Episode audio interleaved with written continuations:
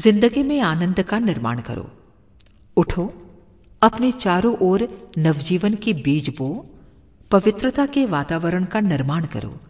यदि तुम दूसरों को धोखा दोगे, झूठ बोलोगे, षड्यंत्र रचोगे, ठगोगे, तो इससे अपने आप को ही पतित बनाओगे, अपने को ही छोटा, तुच्छ और कमीना साबित करोगे। किसी दूसरे का अपनी सारी शक्तियां लगाकर भी तुम अधिक अनिष्ट नहीं कर सकते, परंतु इन हरकतों से अपना सर्वनाश जरूर कर सकते हो। ईमानदारी पर कायम रहो और उचित साधनों से अपनी उन्नति के लिए प्रयत्न करो। अपनी ताकत को संसार के सामने प्रकट करो, क्योंकि बलवानों को ही सुखी और उन्नतिशील जीवन जीने का अधिकार है।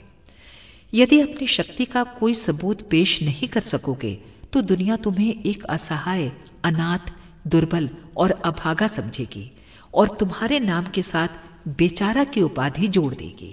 इसलिए मैं कहता हूं कि संघर्ष करो। जीवित रहने के लिए संघर्ष करो। अपने अधिकारों को प्राप्त करने और उनकी रक्षा के लिए संघर्ष करो। विश्वास रखो, इस आत्मोन्नति के धर्म युद्ध में तुम्हें वो आनंद मिलेगा जो दुनिया की और किसी चीज से नहीं मिल सकता। जीवितों की भांति जीवित रहने के चंद घंटे मुर्दा जिंदगी के हजार वर्षों से बेहतर हैं। अखंड ज्योति, फरवरी उन्नीस सौ पैंतालीस, पृष्ठ छियालीस।